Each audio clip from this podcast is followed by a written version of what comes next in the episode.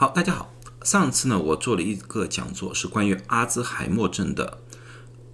这个讲座呢大概有1个多小时啊。做完这个讲座的时候呢，我告诉大家，阿兹海默症的药物呢，至2003年至今都没有新的药物上市，一直到现在几天之前 ，FDA 批准了一个阿兹海默症的新药。这个药物的名字是叫 Aducanumab 啊，厂家的名字叫 Aduhelm。 这个药的上市有几个历史性的意义。第一个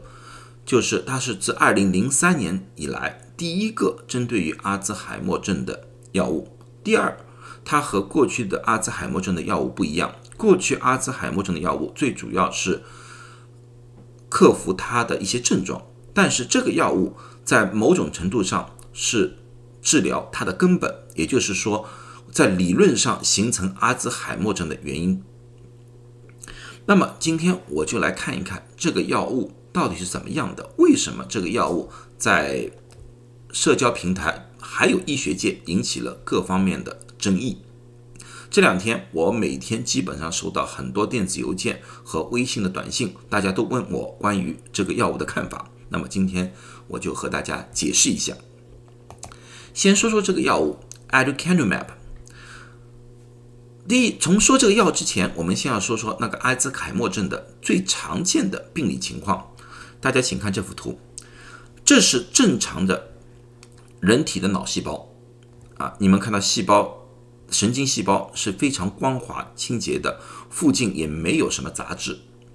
但是阿兹海默症的患者，如果你把同样的脑细胞神经取出来的话，你会发现2个特点。 第一个特点，你可以看到这个斑块叫 amyloid plaque， 这个最主要是由于 Beta 淀粉样蛋白错误的折叠而形成的。另外一种就是神经元这个地方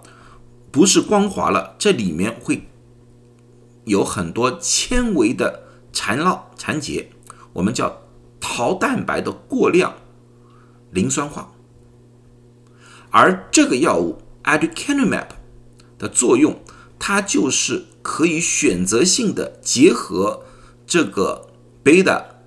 淀粉样蛋白，使这些斑块消失，或者说减缓它的形成。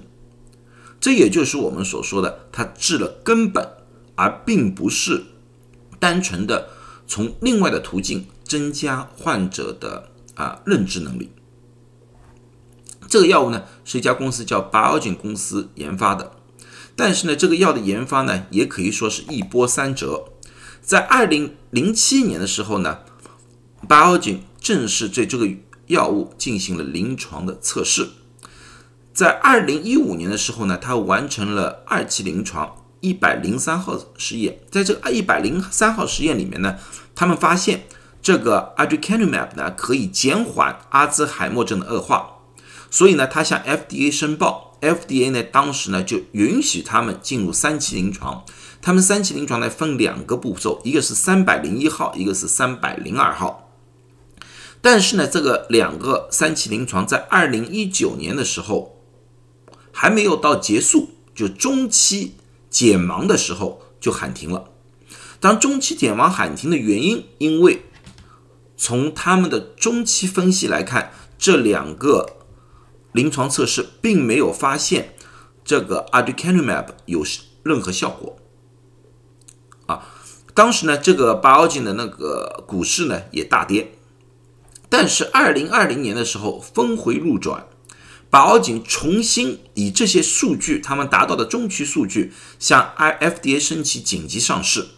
因为他们说从数据上分析的话。 确实，301号临床没有显著效果，但是302号临床里面的患者认知的能力有提高。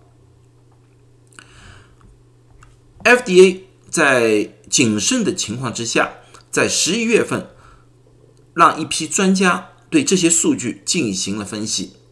这些专家在分析完之后，他们认为所显现的那些数据，第一个。 就是3期临床并没有终止，是半途而废的一个3期临床。另外呢，这个半途而废，然后从分析得到的那些数据，并没有能让他们感到这个药物值得推荐。 FDA 本来要在今年2021年的1月份进行了决定的，但是这个决定是一拖再拖，终于在上几天 ，FDA 正式批准了这个药物的上市，哪怕他们的专家组认为是不应该上市的。这里面到底是有什么原因啊？是不是应该？这个争议又在什么地方呢？这个争议里面。 对反对方来说的话，他们认为就刚才我说了，3期临床提早结束，数据并不完全。另外呢，Biogen也无法解释2个3期临床301号、302号为什么会有结果的不同，到底是由于患者的不一样呢，还是在临床测试当中出现了偏差而造成了差异？他们没有办法解释。 这么呢，有些专家他们就认为，你们是不是拿着靶子去找那个箭啊？就是你把一个箭射出去了，在一个地方定住了，然后你要靶子去复合它，还是真正的在临床结果里面找到了差异？专家对这一方面是有争议的，有几个。 FDA 的专家为这件事还特意写了一篇文章，在加码上发表，强烈反对这个药物进入市场。同时还有一个安全的隐忧，因为在高剂量治疗的患者当中，有 35% 的患者出现了一种叫 ARIEH， 就是一种大脑水肿。这个大脑水肿和淀粉样蛋白有关系。 18到 22.7% 的患者出现了也和 ARIE 有关的微出血，叫 ARIEH。这个至今为止也没有一个非常好的方法去处理，除了需要不停的观察之外，这个观察用什么方法？就是要脑部的扫描。这个脑部的扫描反复做的话，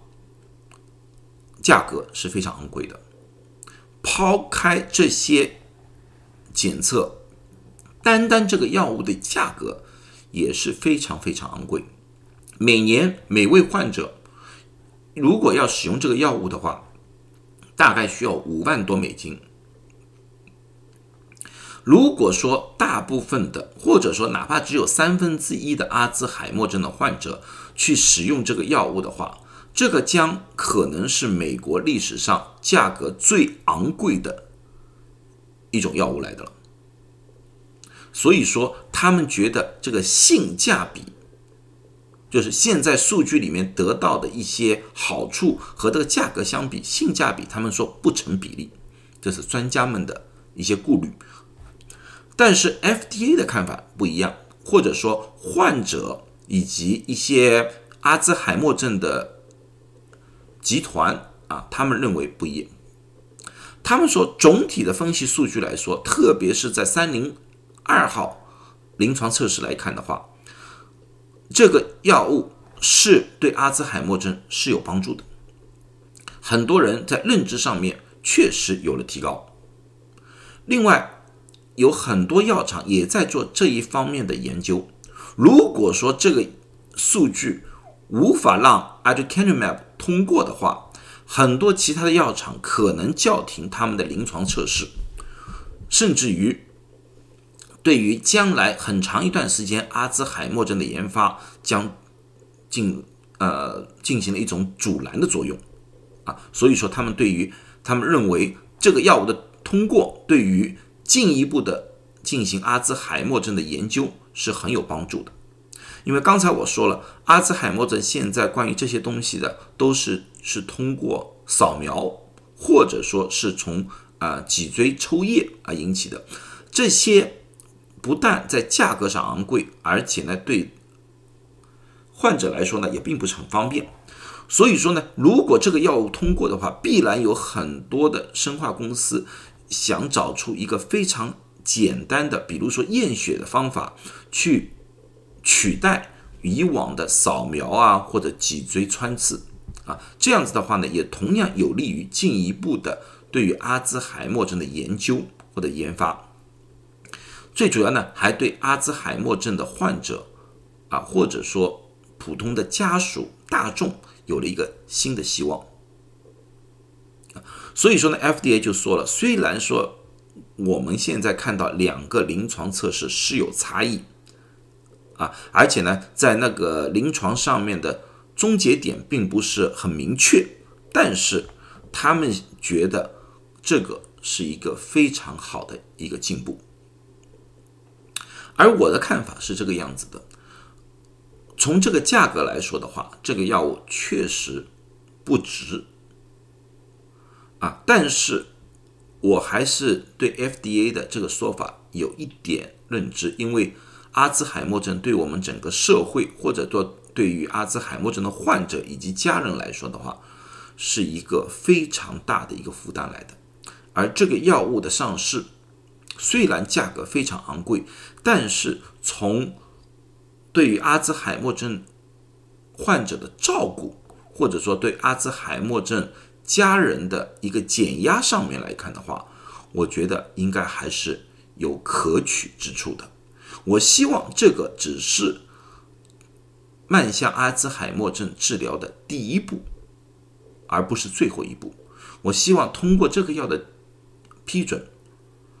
让更多的更加有效的阿兹海默症的药物进入到市场。好了，今天就讲到这里，谢谢大家。